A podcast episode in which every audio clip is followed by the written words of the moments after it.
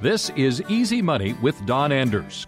With more than a decade of financial planning experience, Don has helped thousands of people retire on their terms.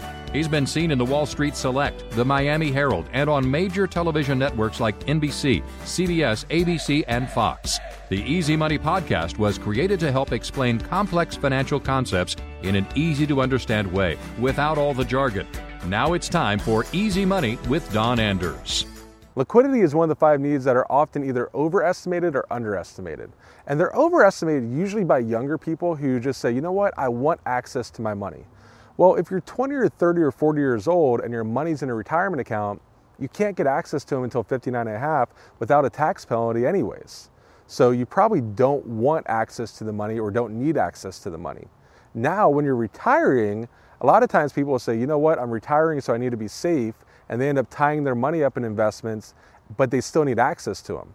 We've run into clients who have no access to any of their money and they're about to retire and they need that money to live on.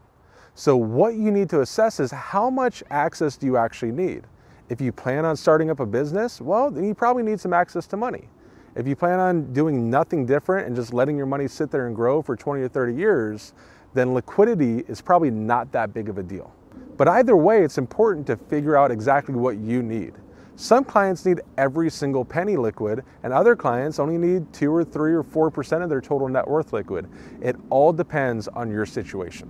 Don Anders is an investment advisor representative and insurance professional, helping individuals create financial strategies using a variety of investment and insurance products to custom suit their needs and objectives. Insurance and annuity product guarantees are backed by the financial strength and claims paying ability of the issuing insurance company. We are not affiliated with the U.S. government or any governmental agencies. Securities and advisory services offered through Madison Avenue Securities, LLC, member FINRA SIPC, and a registered investment advisor. Madison Avenue Securities and Don Anders are not affiliated companies.